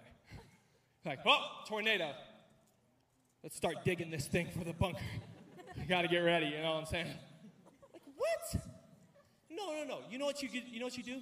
You prepare for the trial that you're not yet in. So come on, right? If you're taking notes, write that down. Prepare for the trial that you're not yet in. Prepare for the trial that you're not yet in. I wrote it down like this Do what others won't today so you can endure what others can't tomorrow. Do what others won't today so you can endure what others can't tomorrow. Well, how do you train for a uh, trial or a tragedy you're not yet in? You're doing it right now. One of the things you're doing it right now, you're in community, you're in church, you're sitting under God's word, you're taking time to strengthen your faith, strengthen your relationship with God, strengthen the hope in your heart that you have for life because you know that your, dyna- your dynasty, your destiny, your life is tied to a creator, to an all powerful God, and you're strengthening that relationship. So then when a trial comes, it's like, I'm just gonna stand firm because it's like, I have this anchor, and I'm just kind of, kind of immovable. Oh man, this sucks. Don't get me wrong. Like, we're not like psychos. We don't like. We're not like, oh, dude, quarantine and COVID was so dope, such a vibe. Like, no, we're not freaking weirdos. But we're just like, oh yeah, like, you know, when it hit, it kind of swayed me a little bit. But I'm like, I'm anchored. I'm immovable. I'm gonna stand firm because that's what comeback kids do. They endure struggle. Let me tell you this. Um, this is for somebody because this year I can't tell you how many times I've heard this statement. I just can't do it anymore. I can't do it anymore. I'm not strong enough. Can I just tell you tonight? Like, I wish I can, I wish I like had the budget to get a little personalized mirror for everybody so you in this moment can look at yourself. Um, but you are here. You made it. You have conquered every single one of your worst days, and you're still here. You're stronger than you think. You made it. Like you are, you are absolute because some of us we get into this pity party where we just think, I'm not strong enough, I just can't do it, I can't go on, I'm not gonna make it, I'm not good enough, I'm not strong enough, I'm not faithful enough, I don't read my Bible enough. Oh my goodness, like I don't even own a Bible. Like it's cool, get the Bible app. Like what? You have made it past ever. Think of the worst day that you've had in your entire life. That worst day that all of us have one where it's like, yeah, like I wish I could get that one back. That day sucked, right? Like the worst day. Well, guess what? You're still here. You're stronger than you think you are. Amen. Hey, as the band comes up, as we start wrapping this up, um, not only not only do, do we bow down because comeback kids are humble, we stand out because comeback kids don't fit in, we stand firm because comeback kids endure struggle. Number four, we step up because comeback kids are hopeful, not hopeless. Now, some of you, some of you are looking at like, Corey, I thought you did honors English. You spelled hopeful wrong. No, no, it's intentional because we are full of hope. And I, I, I'm sorry, I do not get down with this hopeless stuff that's going on. I do not, I, I cannot subscribe to this notion that, like, oh, I just want to get through 2020. Can we just fast forward to the end of 2020 and, like, just get this over with? Because it's been a disaster. It's been so terrible. I hate my life. I hate everything in it. This is horrible. This is awful. No, no, no, no. We, as comeback kids, we are hopeful. We are filled with hope. We are not hopeless. And now, this is why this is so important because in a hopeless day and age, we have the hope that the world is looking for. We have the answer that the world is looking for. It's finals week. Imagine you knew someone with the answer to every finals that you had to take. Well, guess what? You have the answer to every single question on planet, every single struggle, every single uh, piece of anxiety or depression or addiction or desire, everything. You have the answer. And his name is Jesus. Christmas 2,000 years ago is the reason that we have hope. Listen to this. It's kind of the summary of the Christmas story, and it's incredible because in the book of Isaiah, it was written more than 500 years before Jesus was even born. This was God's way of calling eight ball corner pocket, but this was always intentional. I knew this was going to happen. This wasn't just like a bank shot that happened to go in. He says this. Isaiah chapter 9, verse number 6 For a child is born to us, a son is given to us. The government will rest on his shoulders, and he will be called Wonderful Counselor, Mighty God, Everlasting Father, the Prince of Peace. His government and its peace will never end. He will rule with fairness and justice from the throne of his ancestor David for all eternity. The passionate commitment of the Lord of heaven's armies will make this happen. And I don't know about you, but reading that just fills me with hope. I want to be a person of hope. You ever meet someone who like just lights up a room when they walk out? I don't want to be that person. I want to be the person that when I walk in, people feel a little bit better. I want to be the person, you know what, I, I, I, like, one of the biggest, biggest compliments that, like, I, I hear sometimes is, I don't know, Corey, it's just, it's like, I always feel better after I hang out with you. I just, I just feel better. I just feel better about myself. I just better about life. I just feel better. We should all have that because if we have Christ in our hearts, then we have hope. We are hopeful. We're not empty. We're not hopeless. We're hopeful. And it's all because of a child that came 2,000 years ago that we have this hope. I love what our pastor says. He says, um, he says, you can't give someone something that you don't have. But if we have hope, we can give it to people. We can give it to people. And hope changes things. So if we have hope, and hope changes things, then as comeback kids, we can also change things. I remember um, in Elsinore, there was somebody, uh, there was a student that we had named, named Rudy. And Rudy was like, Rudy, like, uh, anybody have a friend? Anybody have any friends that like your friend is like, I love you, you're awesome, but you also might steal my wallet?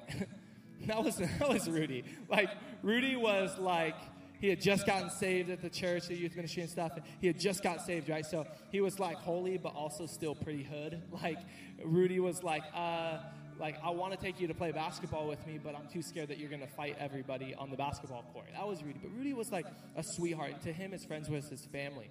And I remember I took Rudy to Arizona with me one time. We went to this conference, and and at this point in time, we had we had known each other probably a year and a half, two years, and and I'd met um, some of Rudy's family, really rough kind of upbringing and uh, rough family and uh, pretty broken sort of family, and and um, I I just remember like. Uh, I remember God kind of just put it on my heart, like, like just constantly just compliment Rudy. Like, tell him you're proud of him, tell him you love him, because he's not getting that. I remember Rudy was like so like, like I'm a pretty like lovey person, like cuddly, and like so much so that like a lot of my like manly guy friends are like, Corey, stop, like, stop giving me a back massage, dude. And I'm like, come on, I love you, man. Like, give me a hug. They're like, dude, you're weird. Like, like, well, forget you. I just love you, okay? So I would always like hug Rudy, and I would always just mess with him and be like, Rudy, I know hugs are your favorite, man. And he'd just be tense, like, stop hugging me. Like, And I remember we went to Arizona. We climbed this mountain on the last uh, night of the conference. We got to the top. We see all of Phoenix, like the lights. It's probably 10, 11 o'clock at night. And um, we get to the top of the mountain, and I look over, and Rudy's crying. Rudy doesn't cry, okay? I look over, and I'm like, I mean, the mountain wasn't that big, man. Like, you like really proud of the hike? Did you just overcome some like personal goal? Was this like a check off your bucket list to climb a random mountain in Phoenix? What's going on? And Rudy looks at me. He goes, Corey, did you know you're the first person to ever tell me that they're proud of me? Bro, I was like, oh my gosh. Fast forward, um, probably two, three years. Rudy's still with us at the youth group, grew up, became a leader, is helping us run the youth ministry. Our last service at our church where we had let the students know, man, God's called us to this new season and man, it's so bittersweet to say goodbye, but we're so excited for what God has in front of us. And and uh, we just kind of gave the service over to, to our leaders and said, hey, whatever you guys want to do, like give me 15, 20 minutes to preach. So that means like 30, 40 minutes at least. Um, and I was like, uh, um, but like whatever you want to do. Rudy gets up and he's one of the people who just wanted to share something. Our leaders were kind of sharing, um, and a handful of students were sharing things. Uh, and one of the things Rudy said, he gets up, and he says, Corey, if God didn't send you into my life, I absolutely would have committed suicide. I wouldn't be here today if you didn't come into my life.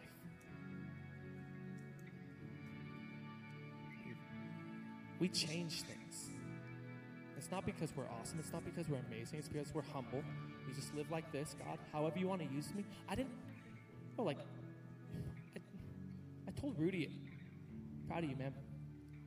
I didn't even tell Rudy, I love you, because guys don't do that. We go, love you, dude. Like, we take I off of the front of it, and we have to say dude or man at the end of it, because if not, you just feel awkward. That's all I did. Love you, dude. Rudy, man, I believe in you.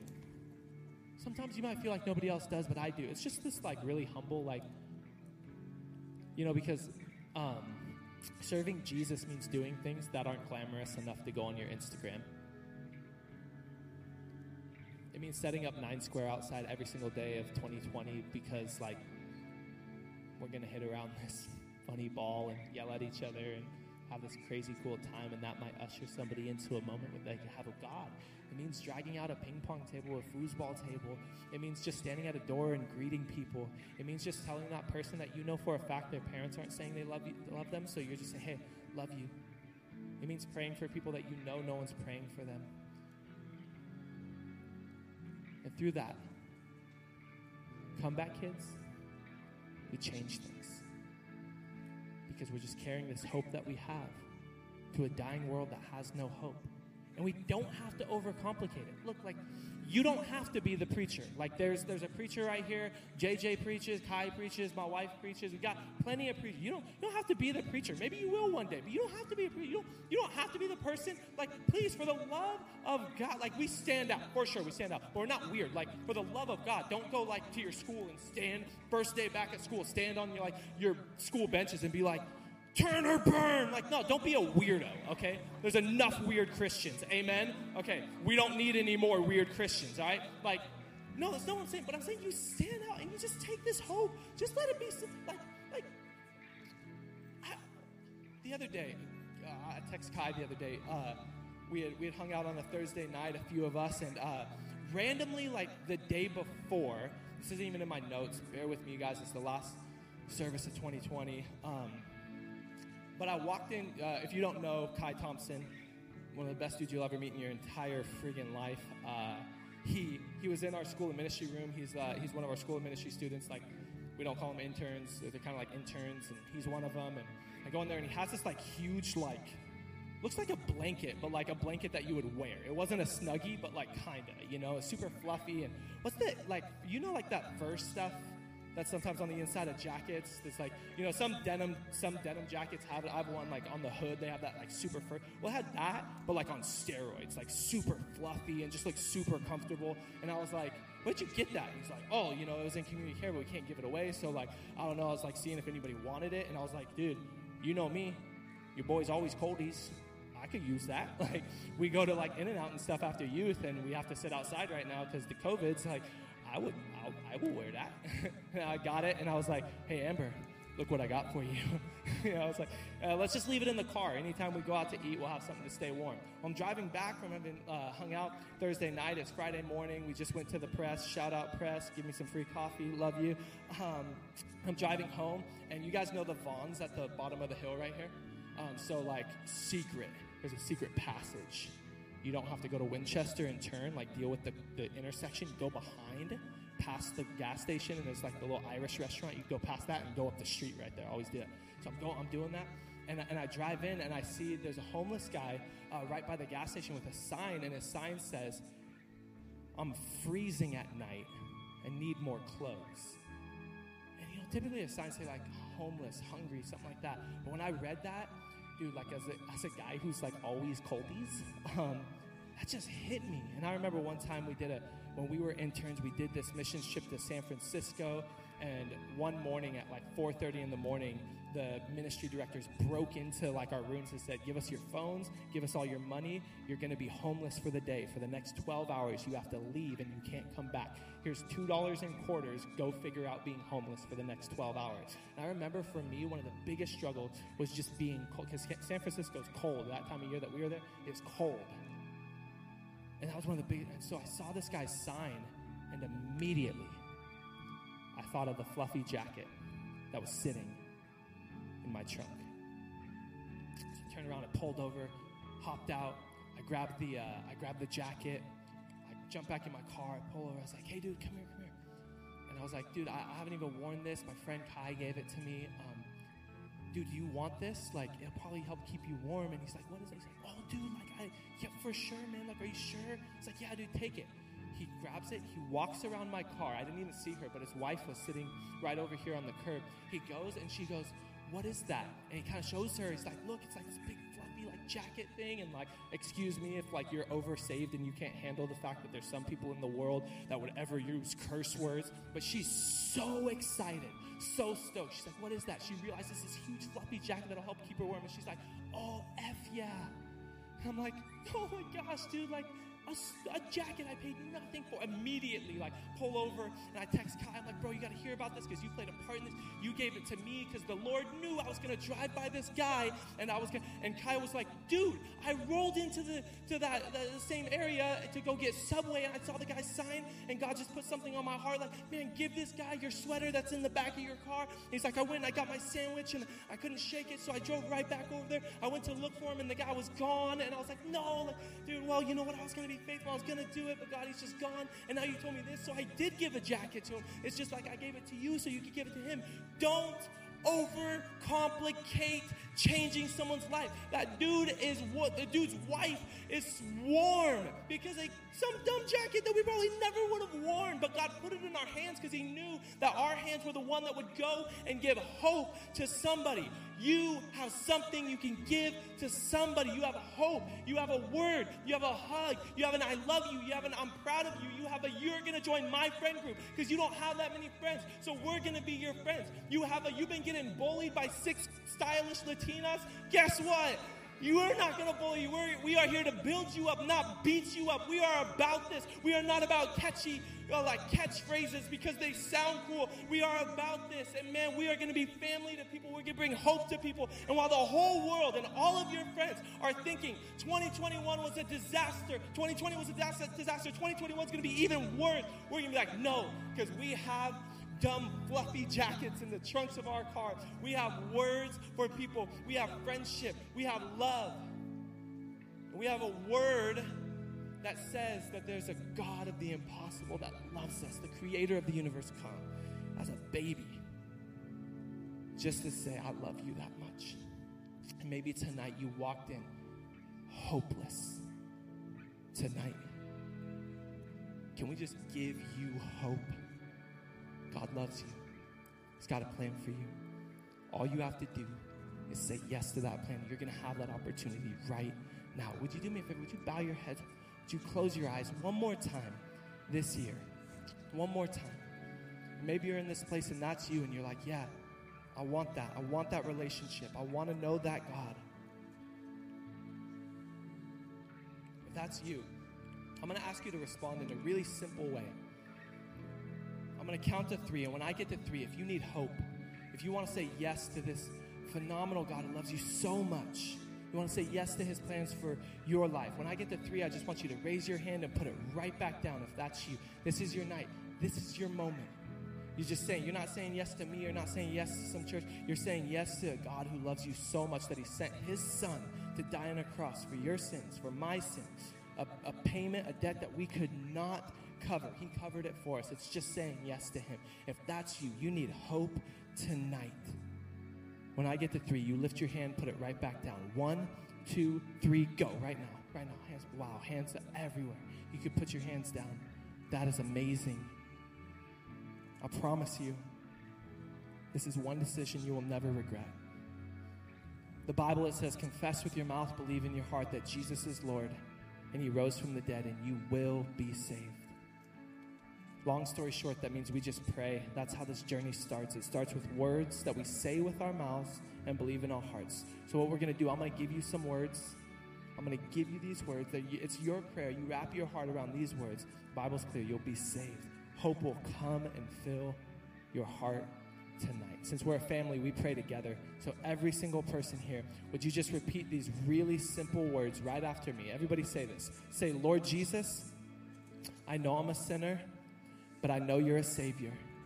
Jesus, I believe that you died for my sins and you rose from the dead.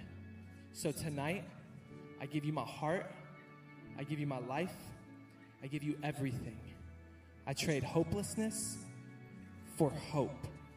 God, would you use me? Send me to this world that needs you. In Jesus' name, amen. Come on, can we welcome people into God's family right now?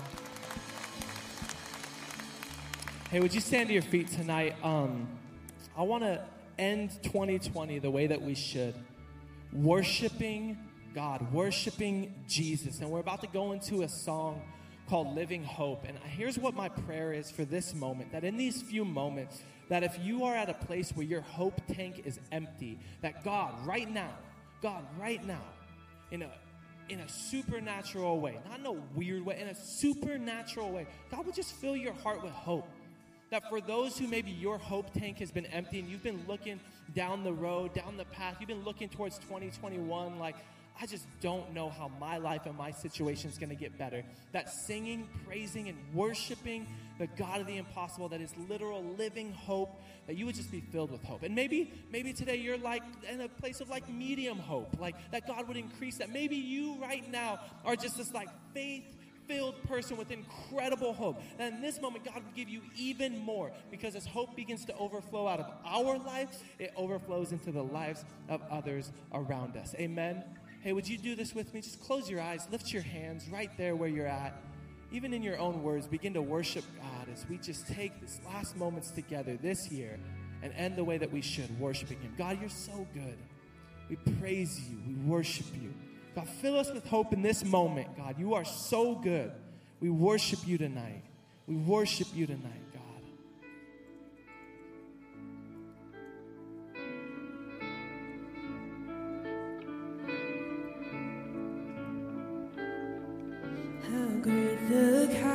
chasm that lay between us. How high the mountain I could not climb.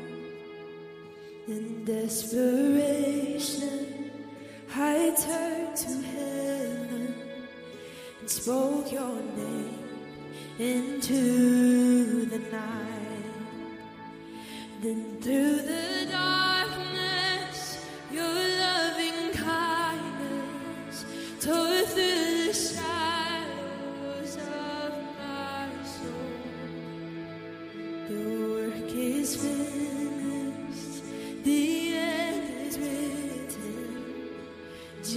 Christ, my living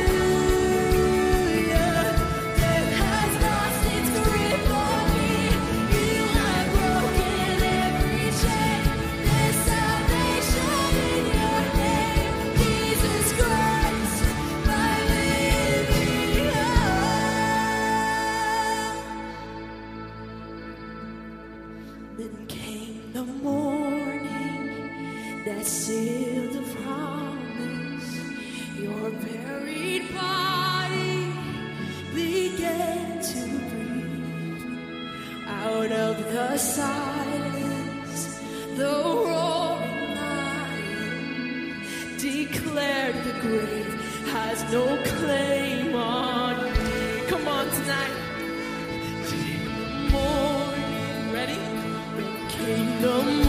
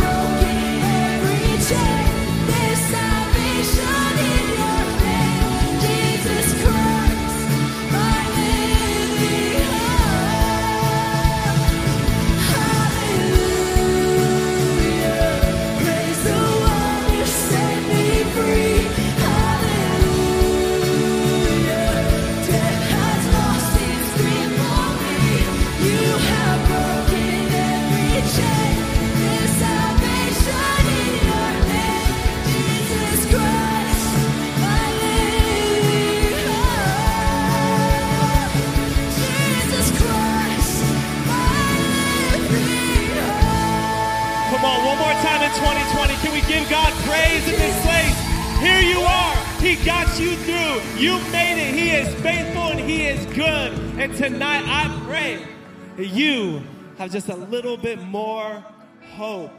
And not hope for us to just keep to ourselves, but hope for this world. Can I give you one challenge before we go in a moment? Who is God calling you to bring hope to? Here's how you're going to do it you're going to serve them. Whether you're serving them in a way of, like, here's my jacket. Bro, you know it would be so sick to drive up Winchester and to see a homeless person wearing a comeback kids hoodie. Might serve them in buying someone a meal, in befriending someone, and having someone come to your house on Christmas because they're going to be by themselves. Who is God? Because we're we're not together again until January 6th. Between now, but church, we are the church. Church don't end because we're not attending youth on Wednesday. Who's God calling you to bring hope to? You're going to do it not in some big, extravagant, crazy, gnarly, intense, super spiritual way. You're going to do it like this, saying, I'm just going to serve you. I'm going to serve you in humility. Who's God called? Maybe it's your own parents. Maybe it's as simple as holy moly. They asked you to take the trash out and you did it the first time. Maybe it's just by asking someone, How can I pray for you? Who's God calling you to serve? Who's God calling you to give hope to? I think that we could hear the most amazing testimonies in the next couple weeks if we would all just have that in the back of our minds and in the middle of our hearts for the next couple weeks in this Christmas season. Amen. Amen. Amen. Amber, would you join me? Hey, as Amber comes, if you just prayed that prayer a moment ago, it's not the end of the journey, it's the beginning. We want to do something with you called the next seven days. Um, this is something that we just do as a family because we don't think you should walk faith alone. We don't. And so we created these videos called the next seven days. They're super simple videos just to help you, whether you're watching online or you're in the room. We want to get these videos to you. Either way, if you want to walk this with us for the next week, I know they'll bless you, they'll help you. It's me in these videos just acting goofy and answering some questions that you might have about faith and praying and church and God and all of that. All you got to do, go to our Instagram, at BridgeYTH underscore, and DM us the words next seven. We'll take care of the rest. One more time, can we welcome people into God's family? So cool, man. So so many hands went up. We want to walk with you through this. Um, I call my wife on stage because, I mean, for us, this is family, you guys. You guys are family to us, and uh, I know that for Chris, for many Christmas times, tough. And so I just want you to know for the next couple weeks, we might not be meeting and we might not see your face. Hopefully, we see you Sundays. Man, the Christmas uh, candlelight service, Christmas Eve candlelight service next week, Christmas Sunday this Sunday. I'm preaching the following Sunday. So if you're not there then, you may or may not be going to hell. I don't know. I can't confirm or deny, but you will break my heart if nothing else. Um, but we really hope to see you. But if we don't, um, and, and, and we don't see you till the new year, just want to say we love you. Merry Christmas. If you need anything, man, DM us, hit us up. Anything you want to let them know. Yeah, we just want you to know that we love you and we hope that you have a great Christmas and you really are family to us. So we love you. If you need anything, always reach out. Absolutely. You guys, we know it's been a tough year, but it's the joy of our life. Being able to serve God by serving you, by being your pastors. We love you guys so, so, so much. And um, we hope you have a great Christmas. We hope we see you again soon. But um, really quick, couple things, man. Stay connected with us on social media. I know we say like, "Yo, follow us on Instagram," but really, it's just one of the places that we could stay connected. If you need prayer, you could DM us. Hey, would you guys, would the team be praying for us in this way? Man, we'd love to be praying for you. Um, if you did not get a Comeback Kids hoodie and you want one, we got a couple of sizes left, and we have a couple small We have some small, medium, and large left. So small, medium, and large left. And grab one. There, uh, there's a few of them left. Go hit the merch table before you get to the doors out there. Right, like right, literally not right right now, but in just a moment. Um, we love you guys so much. Hey, really quick, I just want to say to our entire youth team, thank you. Thank you for helping make this happen and, and getting through. Um, really not like not just like oh we barely made it through 2020 but man like thriving through a time where so many weren't. Now let me say this man um, i was trying to think of a cooler way to say buckle up bucko. Um, but 2021 is gonna be phenomenal. Yes. you do not want to miss january 6th it'll be the third year in a row that myself JJ, the Italian stallion, and the very generous Kai Thompson will be tag teaming a message that night. There'll be giveaways, there'll be guests in the house, they'll be packing out back in the remodel youth center, and prayerfully at the front of the room worshiping together. Dude, God has so many plans for you, and this next year, leave with hope. We absolutely love you guys. We will see you very, very, very soon.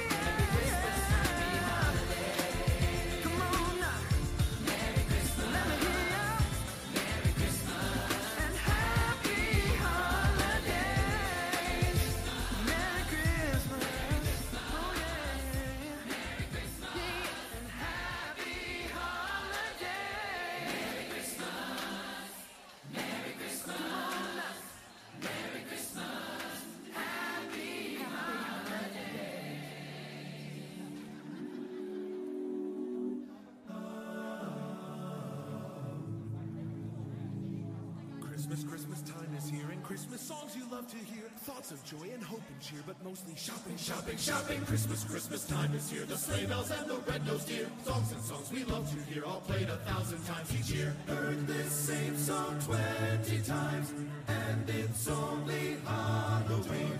It's not even cold outside. Christmas, Christmas time is here, and Christmas songs you love to hear. Thoughts of joy and hope and cheer, but mostly shopping, shopping, shopping. Christmas season starting sooner every year. It's October, stores with plastic Christmas trees. Ransack the mall, shop until you lose your mind. Spike the eggnog, sit back and watch Rudolph. Frosty and full of drinks. Or Charlie Brown. It's time. It's time to do the Christmas cake, and if you can't, can't dance, well that's okay. All you need is a tree, some lights, about a thousand presents, wrap them up and pray for snow. Run to your closet, find your Christmas sweater, screaming carols all the way. Maine, all the way to California, it's the Christmas cake and Halloween to Christmas Day. It's the most wonderful time of year. We're running mad with Christmas cheer. What's troubling you? It's not fair if you're Jewish, Jewish. Jewish, Jewish, dreidel, dreidel, dreidel, I made it out of clay. You realize that Christmas ain't the only holiday. Hey, he's right who made these laws. Look, wait, here comes Santa Claus. Santa Claus, Santa Claus, Santa Claus. Santa, Santa, Santa, Santa, Santa. Hey, Santa, do the can, can, come down if you can, can. Join in the parade. I'm gonna go grab some Chinese food. All you need is a tree, some lights, about a thousand presents, wrap them up and pray for snow. Run to your closet, find your Christmas sweater, screaming carols all the way. France, all the way to Indiana, it's the Christmas cake, and that's the end. For our ending, we should share this holiday. Hanukkah, happy Hanukkah to you. A happy Hanukkah to you. A happy Hanukkah to you. A Merry Christmas, Hanukkah, and also lots of Merry Christmas, Happy Hanukkah, and Merry